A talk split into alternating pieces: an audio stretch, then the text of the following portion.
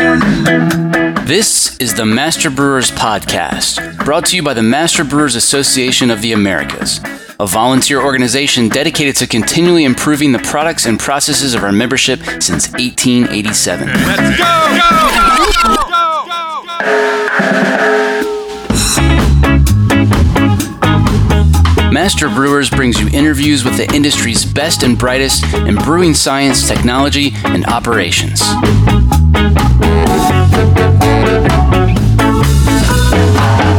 Calm down, I'm moving too fast. This Master Brewers podcast is proudly sponsored by Hopsteiner, a global leader in the hop industry focused on quality, sustainability, and innovation in new hop varieties and hop products. Contact our brewery sales team to provide you with the hop related tools you need to craft your next great beer. For more information, visit hopsteiner.com. Additional support provided by Every beer has a story, and that's why, for over 95 years, Gusmer Enterprises has offered a full line of solutions, including equipment, analytical instrumentation, and processing aids, all brought to you from leading suppliers and backed by strong technical support. For the solution to your story, go to gusmerbeer.com. And thanks also to Brew Ninja, a brewery software solution that streamlines your day to day operations, including inventory, accounting, sales, and compliance, so that you can focus on making great beer. Listeners of this podcast will receive a unique offer by going to getbrewninja.com and using the code BrewNinja21.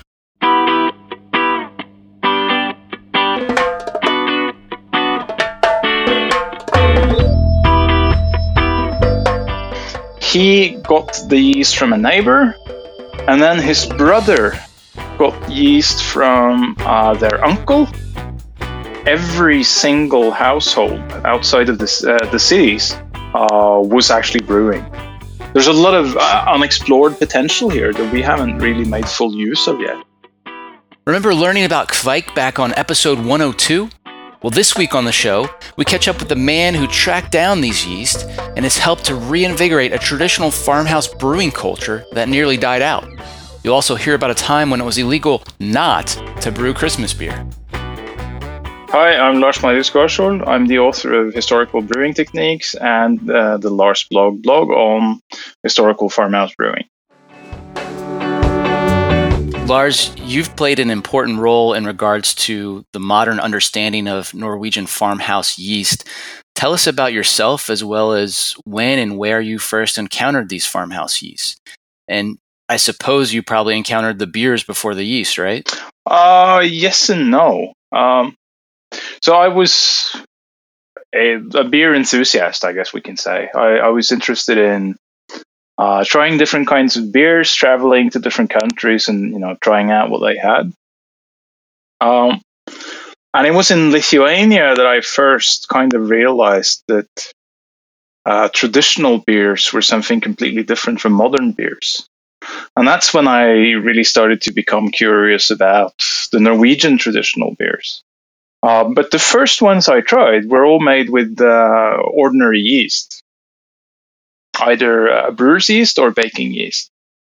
And so I think, no, I don't think, I'm absolutely sure that the first time I tasted a beer made with traditional uh, traditional Norwegian yeast was actually in uh, Sigmund Gjernes's cellar on the day that we were brewing together with him, and, and uh, that I first actually came across the yeast, you know, in, in, the wild, as it were.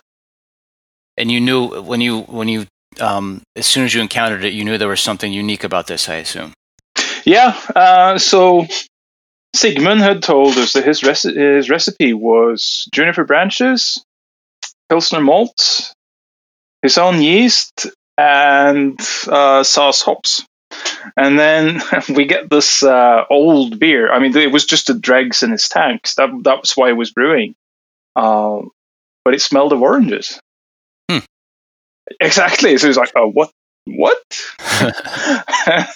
and then, um, of course, of course, the next day when, so he mashes overnight.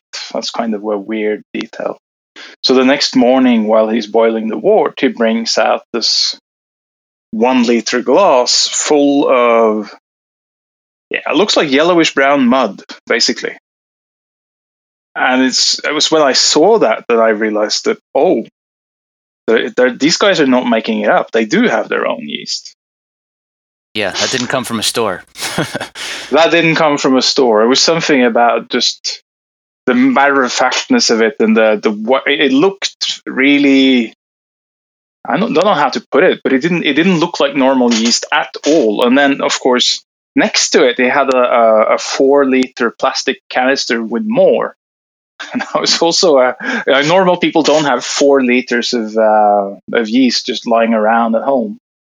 Uh, and and of course, then just before we were leaving, he was um, he was wrapping up his fermenter in this uh, insulating foam sheet, and we were looking at that and going like, people usually like, why, why are you doing this? People usually worry about it, uh, you know, being too warm, and he was the other way. No, no, I don't want it to be too cold. And that's when uh, uh Martin Thibault, who was with me on this trip, asked, So, what's your pitch temperature? And he says 39C. and, uh, and of course, uh, the way I remember it, we are just, you know, staring blankly at him. And there's quiet for a while. And then he says, Well, uh, my brother measured it during fermentation to 42 like like he's just said something wrong and he needs to make it better. And it's like 42 yeah that's that's much better sigmund. So did you did you ask him you know hey where does this where did you get this yeast? Where did it come from? Or did you yeah already, we did. Yeah. Uh, and and you know we've collected a lot of these by now like 35 different cultures and i always do that like ask the person and then uh, call whoever they got it from and follow the chain like that, and and it's always the same. You get to somebody who's dead.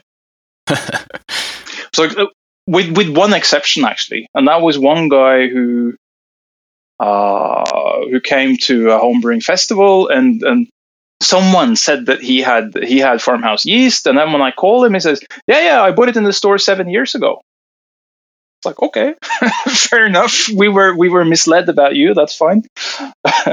But uh, sigmund um, got it. It always gets kind of complicated with these things. So it turns out the full story is something like he got the yeast from a neighbor and then his brother got yeast from uh, their uncle and then these two ended up being mixed and that's what they're using now we already heard about some of the different ingredients and processes used to brew these beers back on episode 102 with Richard Preiss. But is there anything interesting you would like to share with us about how these beers are typically made? Uh, well, I guess the, the the first typical thing is that there's there's nothing that's no typical, typical right? no, I, I, variation in process in farmhouse brewing is much greater than than in uh, commercial brewing. So I guess in Norway you could say that there is uh, there is an east-west divide in mashing techniques. So in, in, in the west you use infusion mashing, and in the east uh, people use I call it complex mashing because it can be decoction or uh, step mashing in the kettle with a lot of steps or several different kind of complicated processes. And then you have the the issue of do you boil the wort? Do you not boil the wort? Uh, and then, of course, occasionally you find somebody who just does something totally different from all of that because, say, they ferment in the mash. Wow. So, yeah. um, I, I didn't, I, I, I didn't ask you this already. So, um, you said you were a beer enthusiast. Were you already homebrewing before you encountered these beers, or uh, did that come later? Well, I didn't. Uh, I'd I had friends who were homebrewers, okay. and I I brewed with them, so I knew the process. And I'd also taken the um, Norwegian version of the BJCP program, so I was a certified judge, and so I I understood the basics. Uh, I would say, um, without being any sort of expert on brewing. You understood enough to know that 39C sounded a little crazy for fermentation temperature. Yeah, and also that uh, I mean Sigmund does other weird things like he mashes for six hours and uh, he boils for four, so like half his wort actually just goes up in the air. Uh, I knew that was special as well. Okay, Lars, uh, tell us what exactly is the Farmhouse Yeast Registry? Um, it's yeah. Originally, it was really easy. We had we knew about three farmhouse yeasts. It was easy to keep track of those, and then you know one more shows up, and then another, and another, and people started getting confused about the differences between the various ones, and so I decided let's have a list and let's have it online and you know let's use numbers and, and try and be precise. And then that helped because you know people could then more easily agree on which yeast they were talking about and then uh, they started you know wanting to know okay where, does this one come from? Where does that one come from? What's the pitch temperature for this?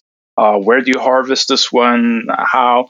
So i uh, i put all that stuff in there as well. So basically it's a it's a repository of all the cultures that we know about and kind of in summary form everything that we know about each.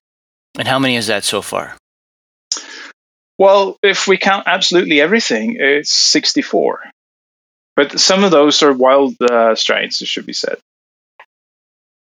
Your TQ article mentions that farmhouse brewing has largely skipped a generation. What happened?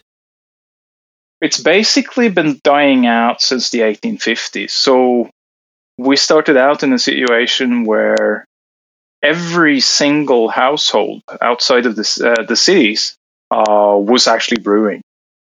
So, you know, there was a long way to go down, but really things have just been declining and declining. And for some reason, uh, there's kind of this pattern that when modernity set in and it became, it actually became fashionable to buy food because it showed that you were rich enough to do it. Um, it seems that there was a generation that kind of associated brewing your own beer with, with poverty and, and backwardness, and they didn't they didn't want anything to do with it. Uh, and then quite a few people they then learned from their grandparents, so it's it skipped a generation and, and survived in that way. Okay, you started to tell us, um, you know, an overview of the information that you're collecting about each yeast culture, but give us some more details there. What, what's all the information you're collecting about each each culture? Uh, it's the number of strains for each. Uh, it's the pitch temperature. It's whether the owner harvests at the top or the bottom, and also when they harvest. Um, we collect whether they boil the wort. We try to collect where it comes from. Uh, so like the origin story that I told you for Sigmund's yeast is, uh, is a classic example. Um, also, uh, what the main species is, whether it's part of the Kveik family, did they find bacteria during the analysis? Uh, I also record any permissions uh, that the owners kind of grant to the world as a whole. Um, I have this form that I ask them to sign. Um, there's probably more that I can't remember off the top of my head. Let's hear a little bit about each of the groups of cultures within the registry.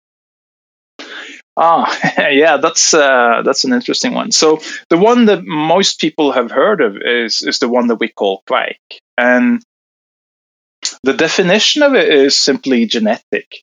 Um, because when uh, Richard Preiss did the, the genetic analysis, we found that every Kveik is more closely related to the other Kveiks than to any other yeast. And absolutely every single yeast that we collected from Western Norway was from this family.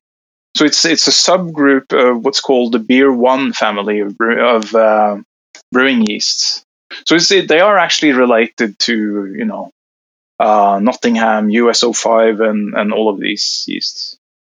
Um, yeah, so that's the first group. And then uh, we have three cultures that have been collected from Russia, specifically from, from a region called Chuvashia, about 600 kilometers east of Moscow on the Volga River. Uh, and then there's a group from Lithuania and Latvia. And finally, we have two groups from, from eastern Norway. So one of those is called Gong, and uh, we know it's related to Kveik, but it's also noticeably different. There's an easy genetic test that will tell you which is which. Uh, and then the final group is one that's called Bærum, also from eastern Norway, uh, where the analysis hasn't been done. So I know nothing. And your article indicated that um, out of the cultures there, the the folks who own them aren't aren't terribly interested in sharing the details, right? Some of them have been very restrictive, and uh, but then others. Uh, uh, after I wrote that, I, I, actually traveled to this region, which is in um, Telemark. It's kind of it's this uh, as high as you can go in eastern Norway before uh, populated areas kind of end in the uh, empty mountain plateau. Uh, and I spoke to some people there, and they were, "Oh no, no, we'll we're happy to share." And yeah, please tell us what this is. We'd really like to know. And so people are different, it turns out, and some of them are quite open. And I think you also wrote that the, the these farmhouse yeasts from the eastern part of Norway um, had largely disappeared, right?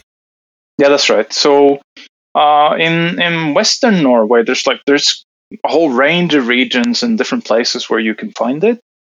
Um, even if there's large areas where it's died out. But in eastern Norway, there's like two villages basically that are quite far apart. Those are the only places where we found it.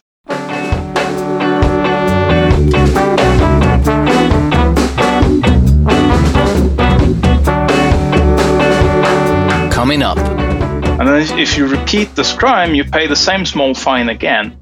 But then the third time, you lose everything you own and you have to leave the country. I'm John Bryce, and you're listening to the Master Brewers Podcast from the Master Brewers Association of the Americas.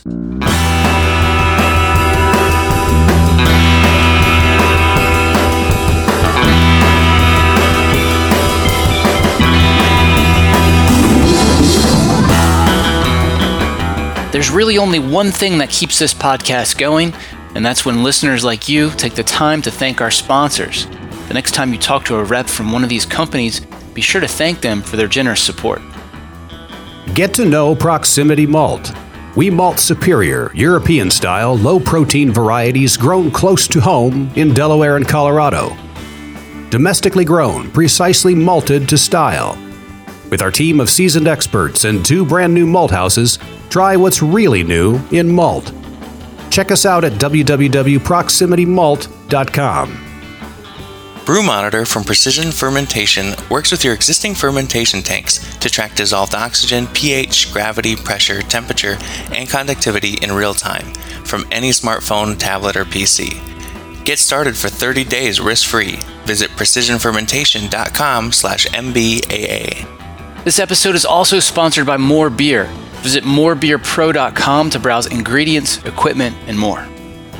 BSG is partnering with Leopold Brothers to bring a new line of small batch handmade malts to brewers and distillers. Leopold Brothers is a family owned floor malting operation and distillery and 2020 James Beard Award finalist located in Denver, Colorado. Since brothers Scott and Todd Leopold first opened their doors in 1999, they have created everything from classic unfiltered lagers to a number of spirits, including a wide array of whiskey styles. Learn more about the upcoming malt line by going online to bsgcraftbrewing.com or contact BSG at 1 800 374 2739. There's one more sponsor I should mention, and that's Fermentis, a global supplier of active dry yeast. You can listen to Kevin and Marcelo talk about the shelf life and performance of active dry yeast on episode 93. And here's what's coming up on the Master Brewers calendar. District New England presents hard seltzer production by Zoom January 29th. District Eastern Canada has a webinar February 3rd. February 23rd is part one of a three part webinar series on the topic of brewing CO2 and the current shortage affecting the industry. The first 25 registrations are discounted, so act fast. A couple of our veteran podcast guests will be putting on a webinar on the topic of standardized data collection with ASBC sampling plan. That's going to be on March 26th. The Master Brewers Brewery Packaging Technology course begins April 21st, and the Master Brewers Brewery Maintenance Systems course starts August 15th. There's finally a beer industry conference you can put on your calendar that might actually take place in person. The 2021 Master Brewers Conference will be October 28th through the 30th in Cleveland. Check out the full calendar of events at mbaa.com for more details or to find a district meeting near you. Master Brewers offers a wide range of resources for breweries of all sizes and stages. Stay current on the latest scientific advancements, technical information, and industry trends by joining Master Brewers. Join today and use offer code BEER2021 to save 20% on dues now through December 31st, 2021. Master Brewers, United We Brew.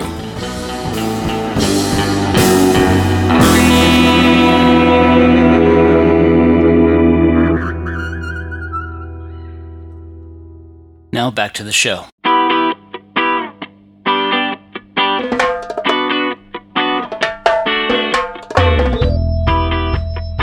You wrote that Voss was something of a power center and that brewers from surrounding regions sourced brewing ingredients, including Kveik from Voss.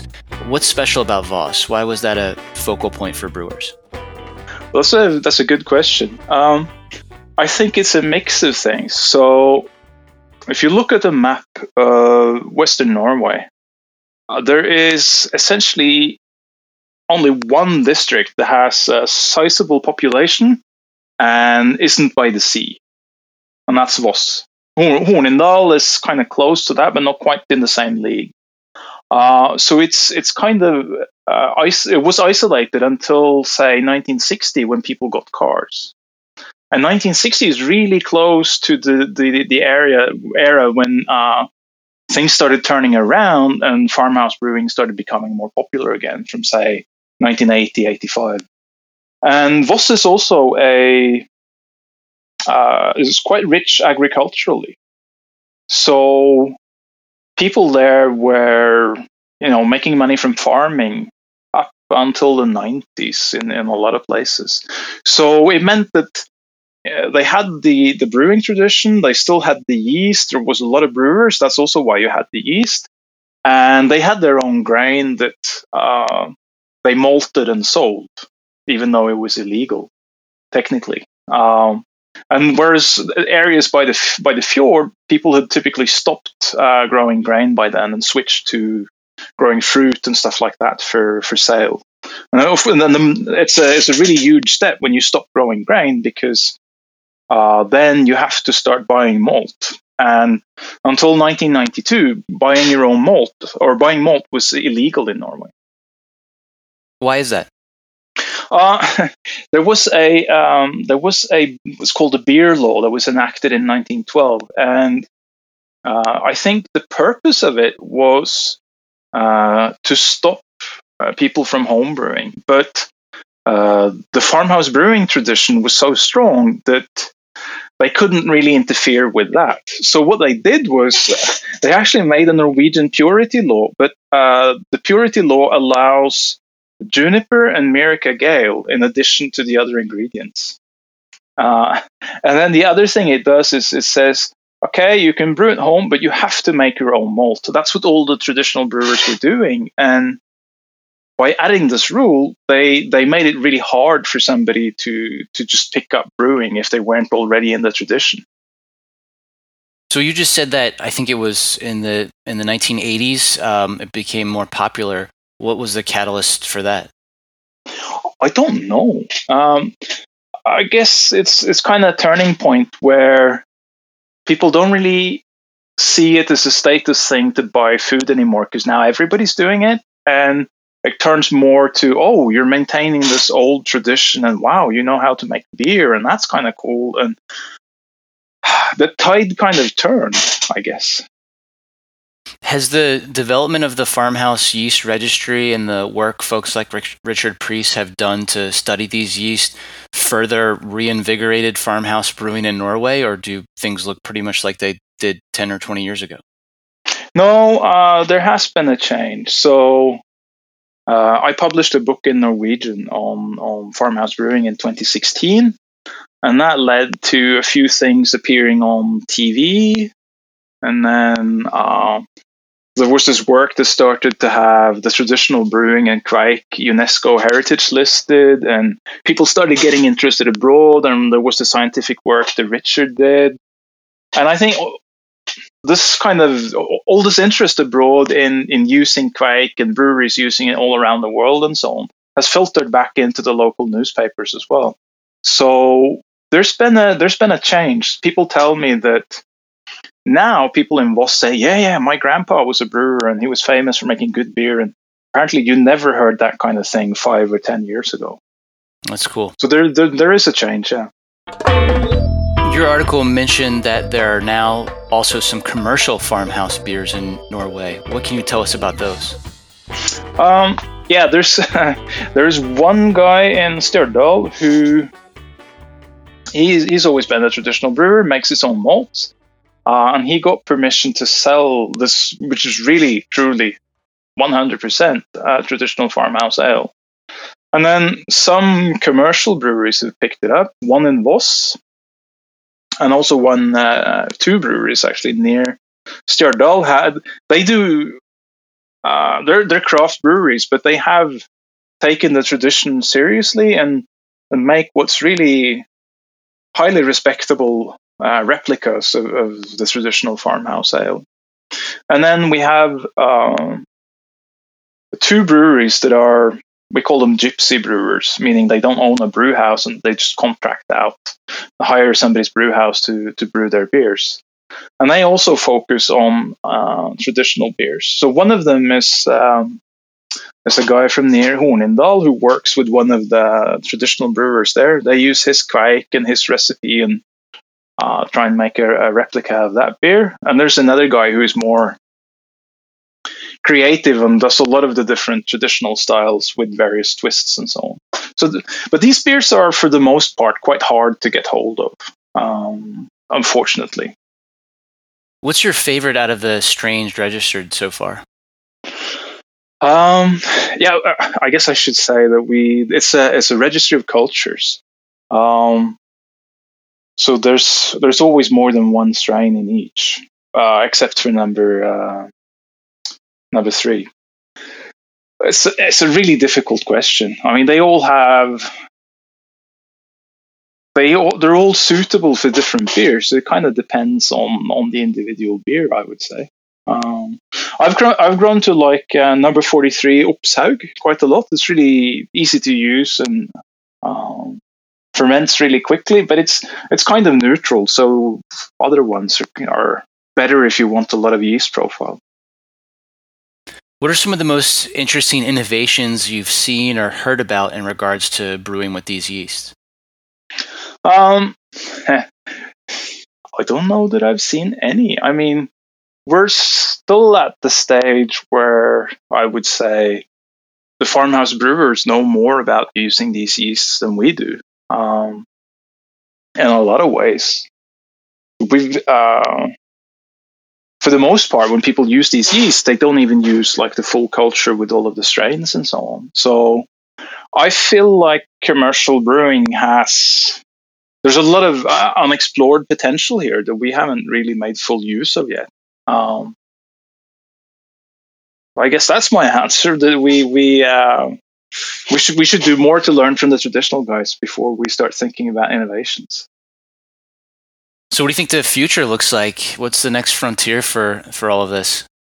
Uh, it's several things. I think. I mean, the most obvious in one way is uh, to look at other yeasts beyond the kveiks, because the uh, the Baltic yeasts are really different from the Norwegian ones. The Russian ones are different again.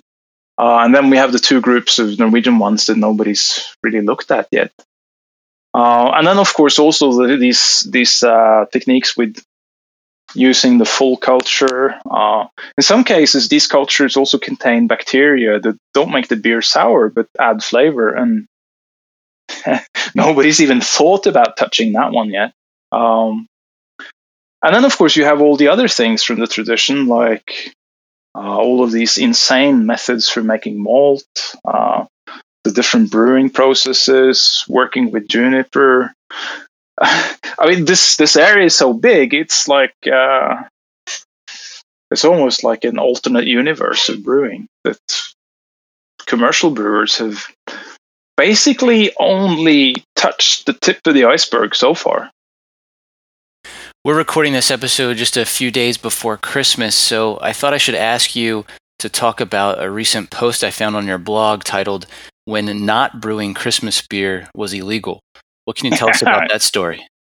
uh, that's an interesting one. So, uh, pretty much every Norwegian kind of knows this factoid that uh, the Viking law, age law called uh, the Gulathing law required everyone to brew for Christmas. And then uh, people tend to stop short there and not know anything more. Uh, but but the full story is actually quite interesting because um, when you read the law, it's it's quite interestingly formulated in the sense that it says uh, you have to use this much malt, uh, you have to brew by this date, you have to bless the the beer in the name of the Virgin Mary and Christ. Uh, but if you don't do it, there's like a there's a small fine and then if you repeat this crime, you pay the same small fine again. But then the third time, you lose everything you own and you have to leave the country. so pretty serious. Eh, it's it, yeah, but not the first two times, right? And of course, there is a reason why it's like that. Uh, these these laws were, were written by people, or they weren't actually written, but they were put together by people who, who really considered what they were doing. So uh, if you look at the context, this was introduced by, by the Norwegian king, who was the first king who was a Christian, who was not a pagan, believing in Odin and Thor and all of that. And he was pushing for, for the country to become Christianized. And this law is part of that. So the what people used to do was to brew the beer and then uh, dedicate it to the old gods. So implicitly, what this law is saying is you're forbidden from doing that, and you must bless it in name in the name of the new gods. And of course, there was a lot of resistance to this. So that's why, okay, you you screwed up once, okay, that's fine, but you know what happens if you screw up two more times, right? So you, it's kind of uh, almost a compromise solution. All right, very good. Um, do you mind? Uh, I'm just curious. I want to I want to ask you a little bit about some of the experiences I've had brewing with these yeasts commercially and just see if you can help me figure anything out. So I've brewed quite a few. I've, I've brewed probably about a half dozen batches in a, in a commercial setting using.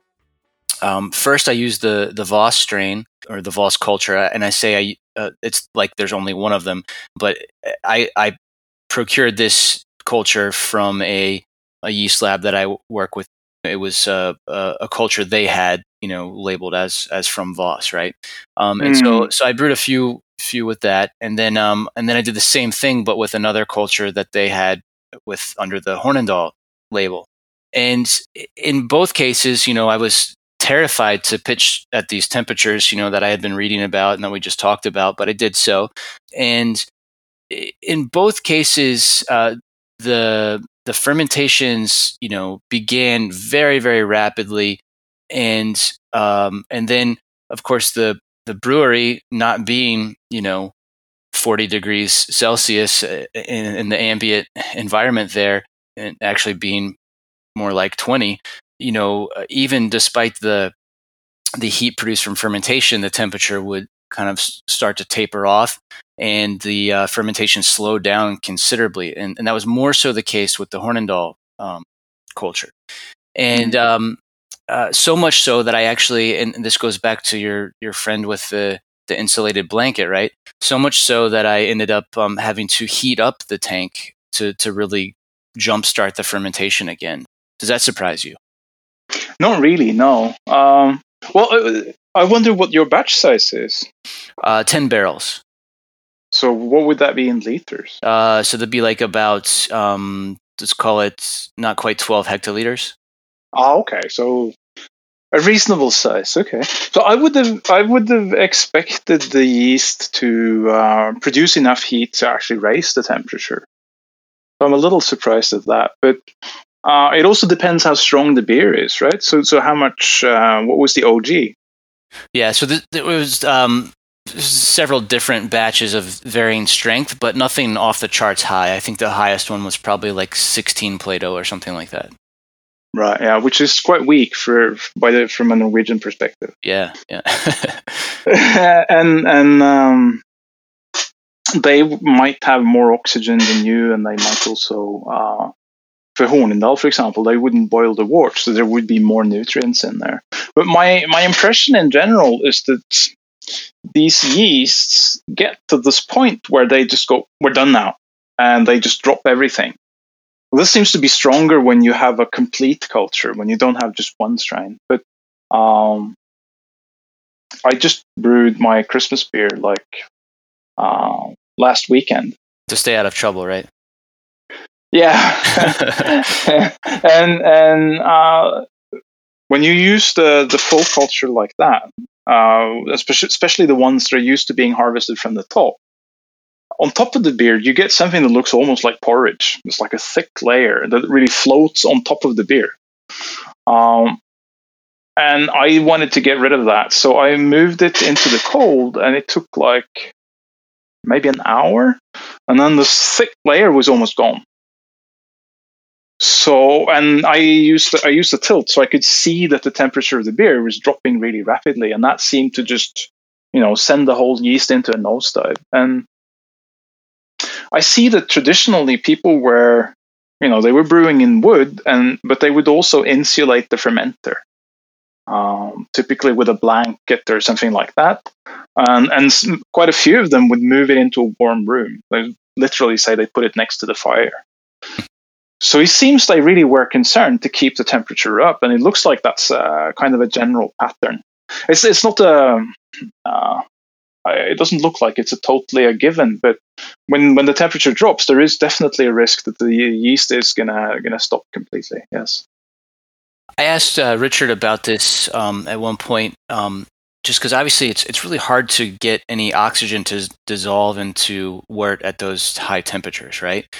Mm. And, and, he indicated that perhaps um, the traditional brewers using open fermentation and maybe had more surface area were able to get you know the the the yeast had constant access to oxygen is sort of what he was implying, I believe. Any thoughts on wort aeration for these uh, these yeasts, or do you think that perhaps traditionally these brewers were just pitching uh, overabundance of uh, of of yeast, so their pitch rate was very very high?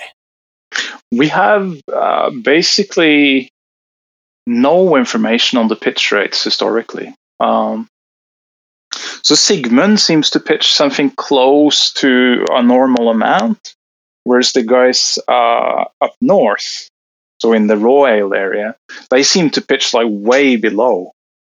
Um, but it varies from brewer to brewer, so it's kind of that that one is, is difficult to get a handle on. Uh, but what Richard says about the open fermenters and so on seems totally spot on to me. So usually the fermenter is like a, a not like a barrel with no lid because it tends to be a little wider than that. Uh, and then you just throw a blanket over that. So there, you know, there will be oxygen coming in, absolutely.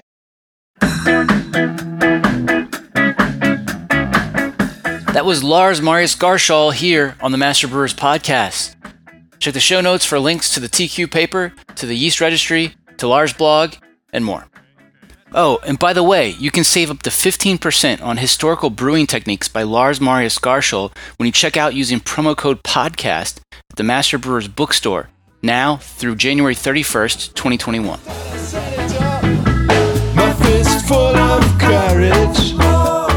I joined District Mid Atlantic back when it was dominated by large breweries, and I was often one of the only craft brewers in attendance.